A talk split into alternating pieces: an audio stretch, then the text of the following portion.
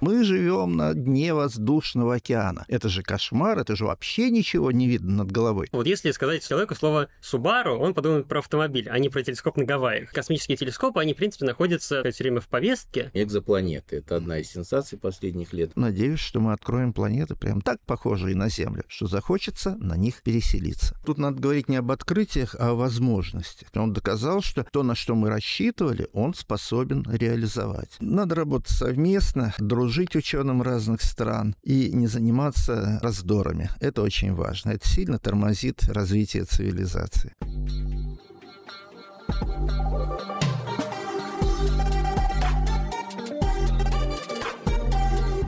Всем привет, с вами инженерный подкаст, я его ведущий Никаноров Александр.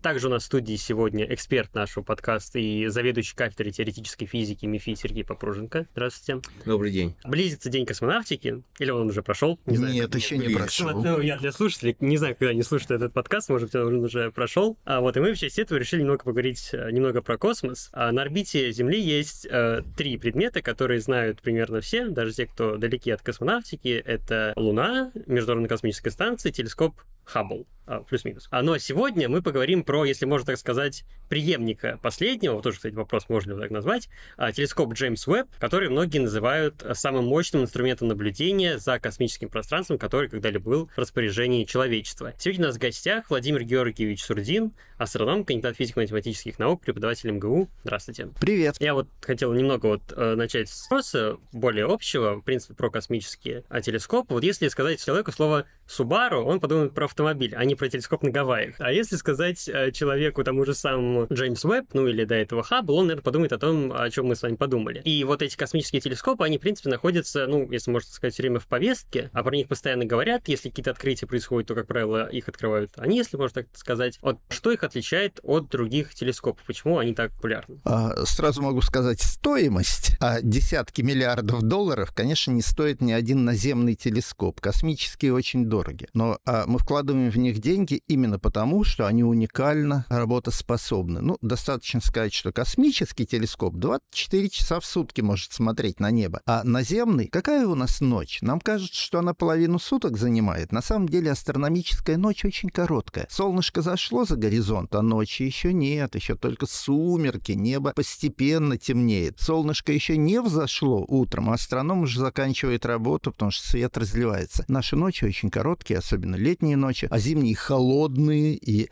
а, облачный, ничего не видно. Так что космический, конечно, более а, продуктивный. Он 24 часа в сутки смотрит на небо и что-то нам препод... присылает. Во-вторых, атмосфера. Мы живем на дне воздушного океана. Вы только подумайте, когда мы ныряем в море на 2-3 метра в глубину, нам кажется, ой, как глубоко мы опустились, у нас над головой слой воды. Кто-нибудь э, из вас, дорогие слушатели, нырял на глубину 10 метров? Я думаю, некоторые ныряли. Это же кошмар, это же вообще ничего не видно над головой. Так вот, вот мы живем под 10-метровым слоем, эквивалентным слоем воздуха. Если его сжать, наш воздух до, до плотности воды, над нами 10 метров воды. Как мы вообще видим Вселенную? Это удивительно. Тем не менее, что-то видим, конечно, с Земли. Но гораздо больше и гораздо лучше, видимо, с космоса, когда атмосфера не мешает. Именно в этом задача космических телескопов. Видеть то, что с Земли не видно. Свет более или менее проходит через атмосферу. А скажем, рентгеновские, ультрафиолетовые, гамма-лучи, инфракрасные лучи, субмиллиметровый диапазон. Все это атмосфера поглощает. Но вообще не представляли Вселенную в этих диапазонах излучения. А она совершенно другая. Она абс... Другие объекты, другие процессы, другие явления в этих диапазонах излучения наблюдаются. Для этого космические, дорогие, очень дорогие, но очень полезные телескопы. В этом их суть. Э, перебью уточняющим вопросом. То, что космические телескопы очень дороги, мы знаем, а вот разве гигантские наземные телескопы, типа Very Large телескоп, э, дешевы? Намного ли они дешевле? Много, на порядок. Даже, я думаю, иногда на два. Есть огромные наземные телескопы диаметром 10 метров, объектив, зеркальный объектив, стоят 10 миллионов долларов. Самые крутые, с э, активной оптикой, с адаптивной оптикой, самые-самые крутые, но 50, ну, около 100 миллионов, но это не миллиарды. Это может позволить себе университет богатый или там 3-4 университета, сложив свои финансы. Но только большая страна, даже группа больших стран, даже такие, как США, не могут себе позволить в одиночку сделать дорогой космический телескоп телескоп, ну, Джеймс Веб. Посмотрите список стран, которые его поддерживали финансами. Это более 20 стран, таких, которые там Люксембург какой-нибудь маленький, Швейцария. Они деньги давали, и только так удалось собрать на этот огромный телескоп. Деньги колоссальные. Я, честно говоря, не знал, что гигантские наземные рефлекторы так дешевы. Ну, дешево, ничего себе дешево. Нет, ну, это всего лишь, скажем, 10 или 100 миллионов. Да, для, для бюджета страны совсем немного. Да, несколько лет назад нас, э, Россию, Российскую Академию Наук, предложили нам войти в кооперацию по строительству 10-метрового диаметра телескопа в Южной Африке. От нас требовалось 10 миллионов долларов. Мы их не нашли. Да, такое тоже бывает. А, а вот э, э, что хотелось бы понять. Насколько я смог, читая Джеймса Уэбби, сделать вывод, Э, это многофункциональный телескоп типа Хаббла, в отличие, скажем, от, от Кеплера, да? А, очень у него много задач. У него много задач, у него техника совершенно по-другому реализован сам инструмент. Во-первых, он раскладной, его не удалось засунуть в одну ракету, и он как зонтик сложнее, чем зонтик.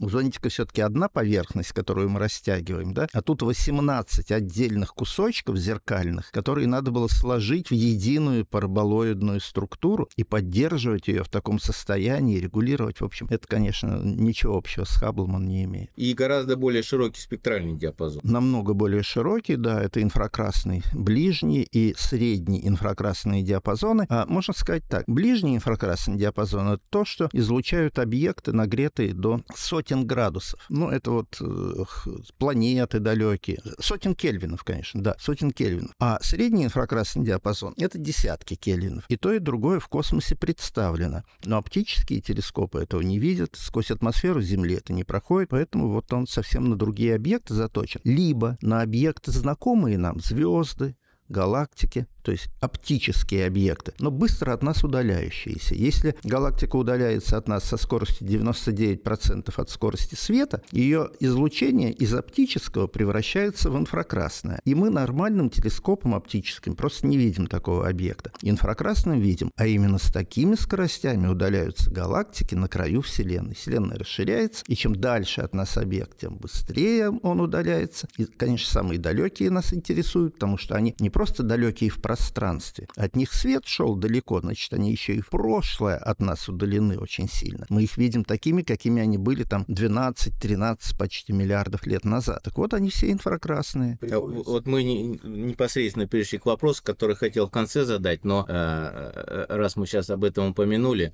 э, давайте сейчас и обсудим. Значит, из-за того, что Джеймс Уэбб может собирать свет с большой длиной волны инфракрасной, он может заглядывать в область область далеких красных смещений, очень а, больших времен и расстояний. Расстояний времен, а, да. Значит, э, на, на, какое, на какой интервал времени, какой интервал времени после точки 0 мы видим с помощью Джеймса Уэбба? А точкой 0 мы что считаем? Большой взрыв. Большой взрыв, да? Если считать от большого взрыва, мы с его помощью уже увидели галактики, которые удалены точно совершенно на 50 миллионов лет, с меньшей надежностью, потому что это уже не оптич... не спектры, а такие фотометрические признаки на 300 миллионов лет. И, по-моему, самые вот буквально на днях увидели далекие космический объект где-то на 250 миллионов лет от Большого взрыва. Это невероятно странное открытие, потому что прежняя такая классическая космология считала, что галактики рождаются очень медленно. Сначала Вселенная была однородная, заполненная горячим газом, плазмой. Потом этот газ остыл до состояния нейтрального газа, но по-прежнему был однородный. И медленно-медленно в нем рождались какие-то комочки, вещества, которые гравитация стягивала, стягивала, уплотняла. И, наконец, где-то там по истечению первого миллиарда лет, может быть, родились первые небольшие галактики. А тут они, оказывается, родились уже вполне такими взрослыми, вполне насыщенными звездами всего лишь через 250 миллионов лет. Это очень, для галактики это очень маленькое время. Наша звездная система, наша галактика за это время одного оборота вокруг оси даже не совершает. Ну, примерно один оборот. То есть динамическое время галактики — это сотни миллионов лет. Как за это время могла сложиться система из разреженного газа, уплотниться,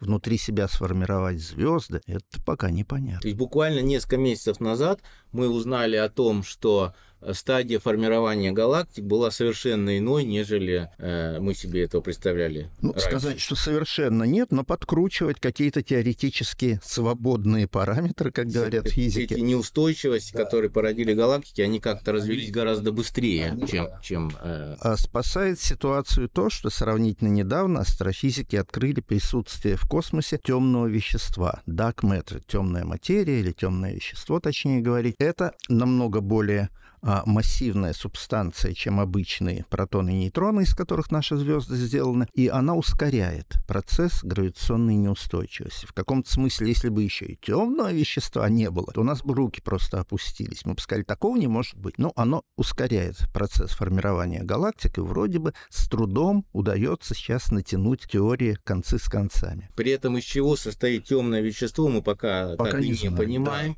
Да. А вот те наблюдения, которые делает Веб, как-то помогут помогут уточнить это? Конечно, конечно. А для астрономов главное научиться измерять расстояние. Мы же не можем линейку протянуть даже к Луне, уж не говоря о далеких галактиках. И наша работа, в основном вот большинство астрономов, постоянно улучшают методы измерения расстояний. Чем точнее мы расстояние измерим, тем лучше эволюцию Вселенной будем представлять. Потому что скорость движения объекта довольно легко измеряется по красному смещению линий в его спектре, а вот расстояние до объектов с трудом. И Веб, например, видит такие индикаторы расстояния, как взрывы звезд, там, сверхмассивных звезд, сверхновых в далеких галактиках. И это нам помогает уточнять шкалу эволюции Вселенной, как быстро она расширялась. А значит, и картину ее эволюции в целом представить. Нет, он, конечно, очень полезный инструмент, но мы каждый день ждем каких-то плохих новостей от а, тех, кто им а, управляет его работой, потому что телескоп очень, как сказать, аварийно способной конструкции. Та старый, надежный 30-летний работы в космосе Хаббл был упакован в очень такой плотный кокон. У него была труба, в которой все оптические элементы, и удары маленьких космических пылинок ему ничем не грозили. Ну, он и до сих пор функционирует. Он работает. Ну, конечно, все хуже и хуже. Любой механический, а это еще и без участия человека, конечно. Но мы надеемся, еще лет 5-7, наверное, проработает. Мы его неоднократно хоронили, а он все работает, работает. Но у Джеймса Веба открытая конструкция конструкция. Невозможно было в ракету всунуть огромную трубу, которая защитила бы оптику, тонкие элементы этого телескопа от повреждений со стороны космического мусора. И, к сожалению, удары уже были по его зеркалу. Зеркало — это объектив, его главная часть. Пока удается нейтрализовать эти неприятности, потому что каждый кусочек, 18 кусочков, составляют это зеркало, он управляется отдельно. И по командам с Земли можно подправить форму этого зеркала и вернуть его почти к исходному состоянию. Но мы все ждем прилетит летит большой метеорит, размером, например, с наперсток. А для метеорита, летящего со скоростью 30 км в секунду, это артиллерийский снаряд. Пока песчинки прилетали и, в общем, не сильно повреждали телескоп, но метеорит с наперсток просто разнесет половину его. Вот ждем, надеюсь, пока Но это вопрос только удачи. Это удача. Здесь, здесь на Защититься невозможно. Надеяться. А вот к Хаблу летали несколько раз космонавты. Вот, а... его, его прелесть в том, что он недалеко от Земли летает, 600 километров от Земли. Это можно за сутки долететь до Хаббла. Четыре раза к нему летали ремонтники и ремонтировали, и меняли аппаратуру, обновляли ее. Он каждый раз становится все более и более эффективным. А к этому не полетишь. Он на расстоянии полтора миллиона километров от Земли, туда пока люди еще не научились летать. Из-за радиации? А, да просто далеко, просто далеко не было еще таких экспедиций. На Луну вот летали, и то это с риском для жизни. Ну, может, опять вот ближайшие годы на Луну полетят, но это 400 тысяч километров, а до Джеймс Уэба полтора миллиона километров. Туда, конечно, никто не полетит, да это и было бы нерационально. Сегодня уже все электронные изделия делаются одноразовыми. Ну, грубо говоря, и спутники тоже дешевле новые теперь построить. Когда технология уже отработана, уже не понадобится 10 миллиардов долларов, чтобы построить новый хаб э, Джеймс Уэбб. Если этот почему-то выйдет из строя, конечно, легче новый запустить. Вот мы, кстати, говорили, что вот они гораздо дороже стоят космические. Это у них конструкция такая, или это потому, что нужно еще ракету запускать? Во-первых, ракета. 50 миллионов долларов — это только ракета. Большая массивная ракета Дельта. Это, это уже деньги, да? Во-вторых, все новые технологии. Любая новая технология, когда мы покупаем в аптеке лекарство там за 100 рублей, мы же не думаем о том, что его разработка стоила несколько миллионов долларов, да? Оно тиражируется и становится дешевле. А это делали все новые технологии для одного изделия. Аналогов ему нет. Все, что было затрачено, все деньги, которые на разработку новых технологий, все они в его стоимости вошли. А как устроен технически Джеймс Веб? Из чего он состоит? Он, у него, в принципе, я видел фотографии очень нестандартные, как-то он выглядит. Там две важных, да. Он, конечно, выглядит совершенно необычно. Две важных а, детали. Во-первых, его объектив. Ну, то, что у телескопа, можно сказать, главное. Его невозможно было засунуть в ракету, потому что его диаметр 6,5 метра. А даже у самых толстых ракет 4 метра диаметр обтекателя. Так что, да, объектив такой не помещается. Пришлось сделать его из кусочков. И эти кусочки сложены в три панели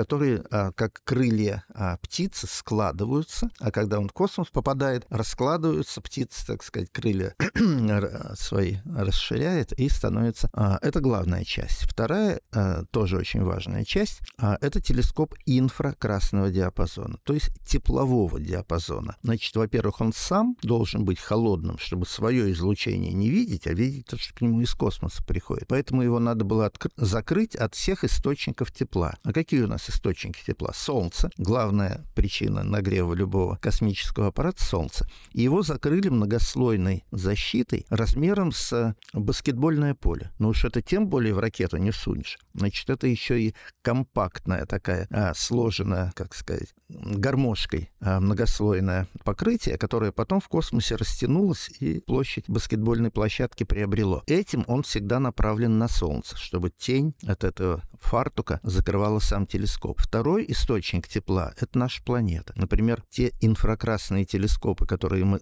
запускали вокруг Земли, они жили 2-3 месяца. Рядом с Землей ты не можешь быть холодным рядом с тобой огромное теплое тело планеты, и от нее идет тепловое излучение. И они все нагревались, там жидкий гелий выкипал в дюарах, и все кончалось. Этот специально забросили на полтора миллиона километров от Земли, чтобы Земля его не могла подогревать, а фартуком закрыли от прямых солнечных лучей. Вот это две его самых больших части. То есть он работает без охладителя? Само зеркало работает без охладителя. Оно просто закрытое вот от лишнего тепла остыло до 50 кельвинов. Ну, минус там сколько? 170. Да, да, да. Сейчас.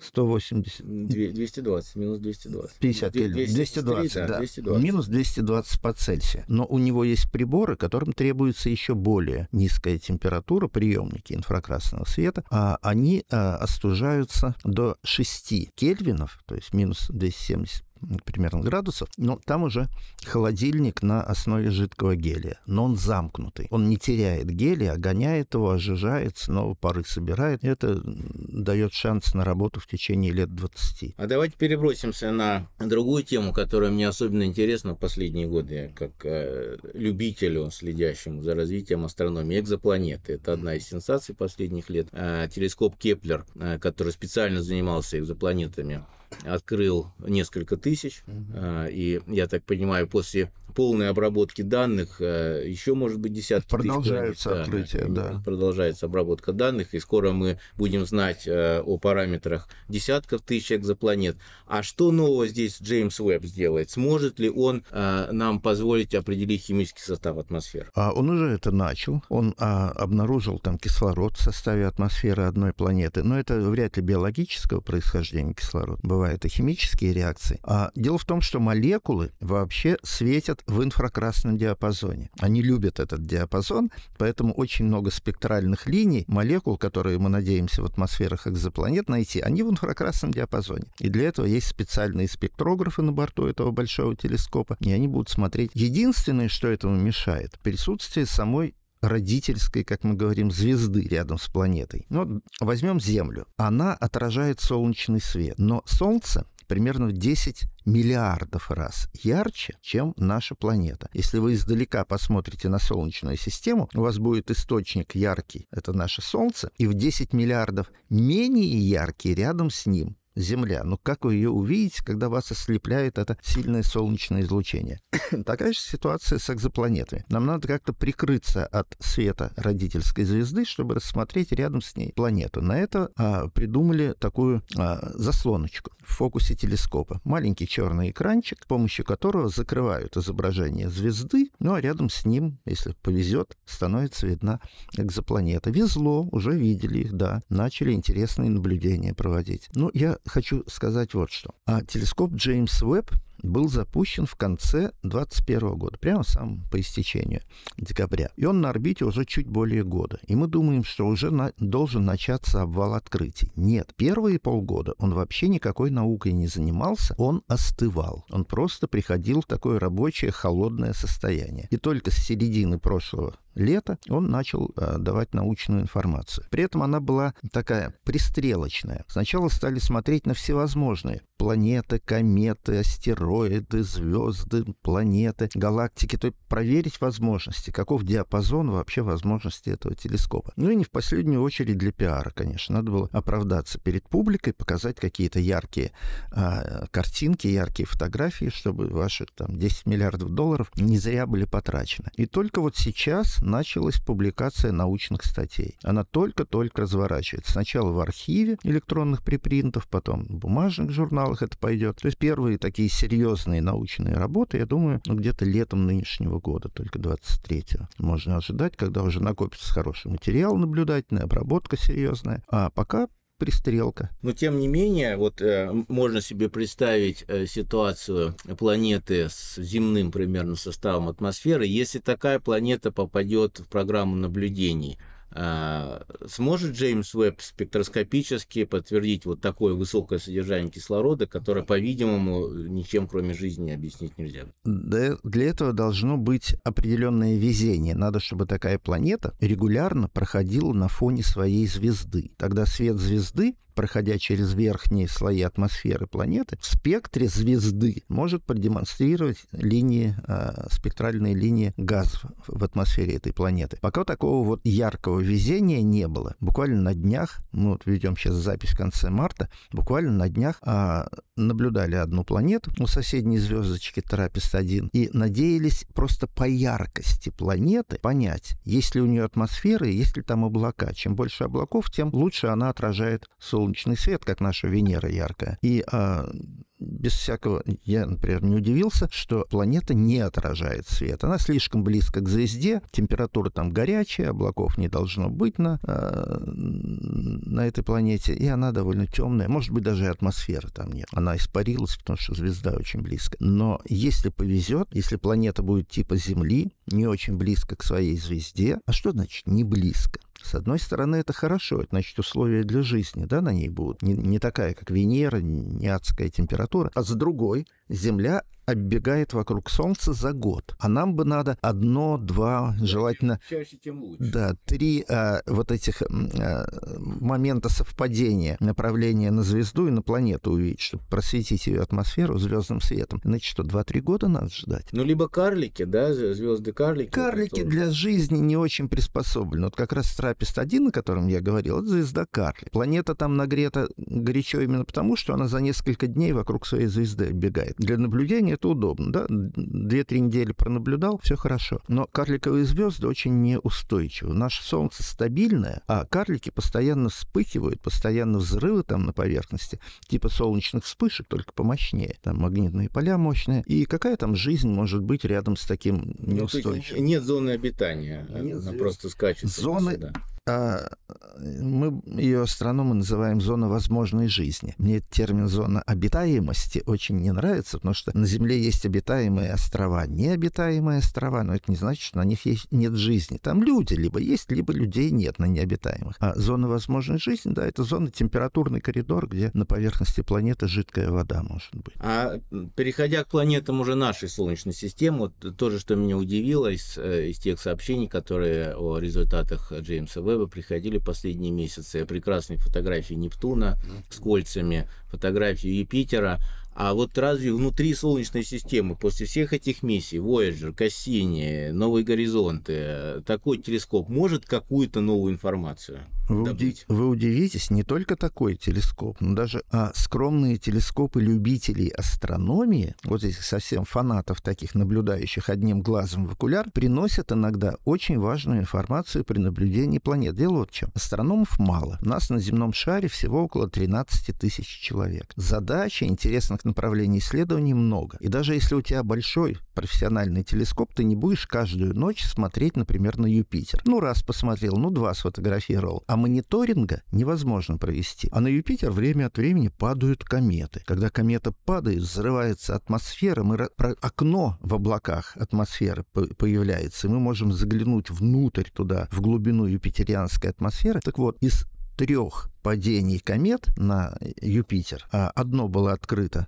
с Земли, и два было открыто любителями астрономии. То же самое касается вот космических телескопов. Ну, сфотографировал он Юпитер, замечательные фотографии, но он же не будет 24 часа на него смотреть, у него много других задач. Так что а, есть что исследовать в Солнечной системе, а зонды вообще редко летают к планетам. За всю историю космонавтики Урану и Нептуну, самые две далеких планеты от Солнца, один раз пролетал мимо один космический зонд Voyager 2. И было это в 80-е годы, в конце 70-х. Который, кстати, до сих пор функционирует. Жив он, да, жив. История с такой надеждой. Спасибо его атомным батарейкам, которые питают его электронику, еще будет несколько и лет. там, по-моему, где-то на уровне 40% прибора все еще работают, работают, да, да, да. Так что на те далекие планеты, спасибо вот э, Хаблу и Уэбу, мы можем смотреть время от времени в хорошем качестве видеть их. Но не каждый день, конечно. А как долго планируется, что будет работать Джеймс Уэбб? И что, в принципе, может его ограничить срок его работы? Вот мы убедились, что удары метеоритов — это проблема, и не знаем, как она, в конце концов, убьет его когда. Но а,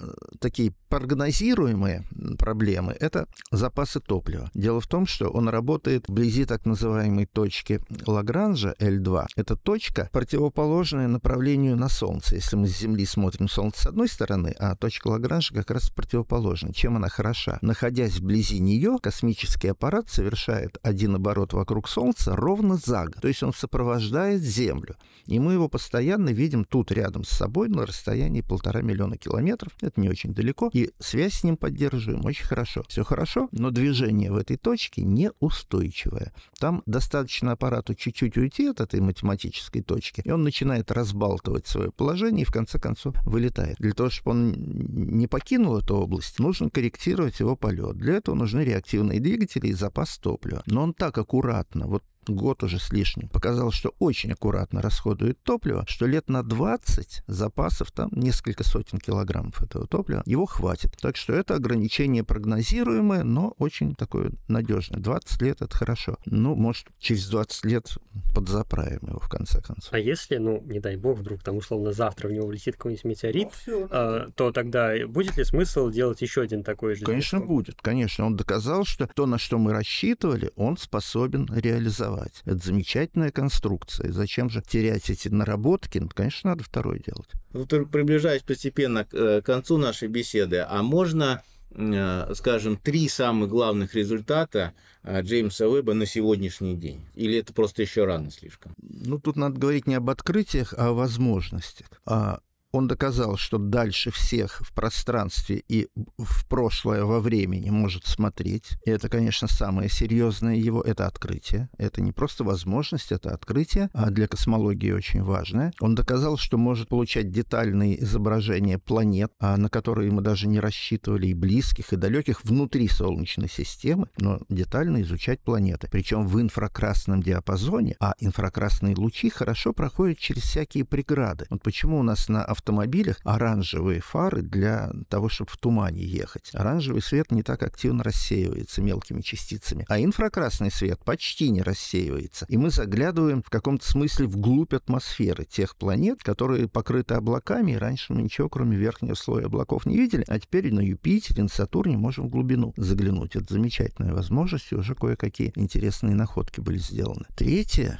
Третье пока еще не реализовано, но я надеюсь, в ближайшее время будет. Это а, атмосферы экзопланет. 5400 экзопланет на сегодняшний день обнаружено. Из них примерно а, две сотни похожих на Землю. Из этих двух сотен примерно 50 даже в условиях Земли, в смысле температурных, то есть климат должен быть как на Земле. И, конечно, эти 50 планет требуют а, детального исследования по поводу атмосферы и каких-то признаков жизни. Признаками жизни является наличие тех или иных молекул, а Джеймс Уэбб как раз заточен на а, спектроскопию молекул, на их обнаружение. И пока это надежда, мы не знаем, что эти исследования привез, приведут к чему, но надеюсь, что мы откроем планеты прям так похожие на Землю, что захочется на них переселиться. А сколько лет понадобится, чтобы вот эти 50 хотя бы планет э, тщательно проэкзаменовать?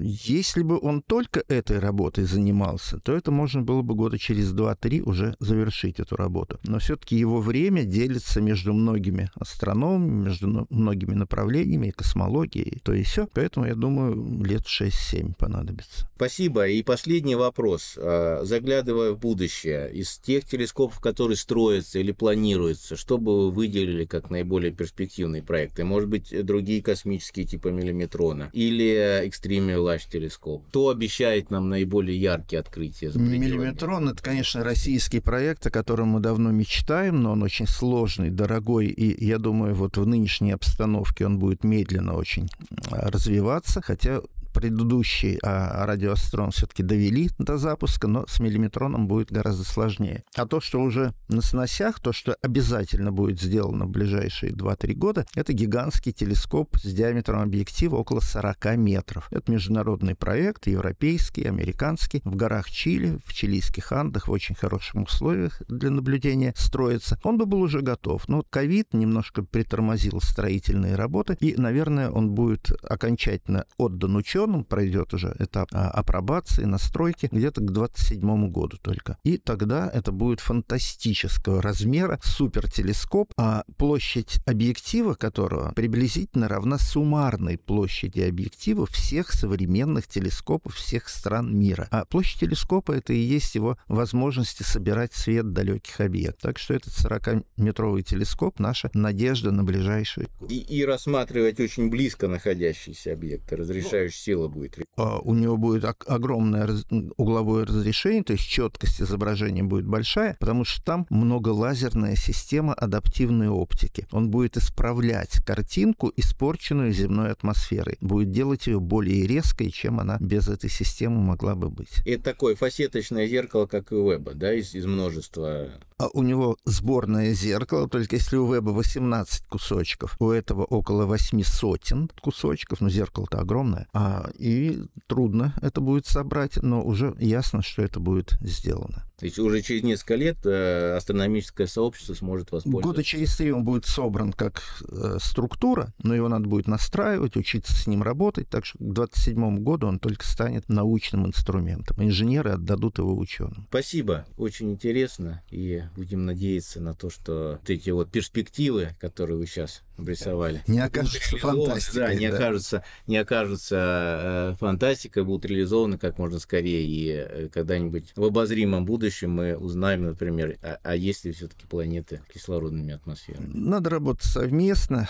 э, дружить ученым разных стран и не заниматься э, раздорами. Это очень важно. Это сильно тормозит развитие цивилизации. Ну что ж, на этом на завершаем наш да. подкаст. Спасибо большое. Вам спасибо. Всего доброго. До свидания. До свидания.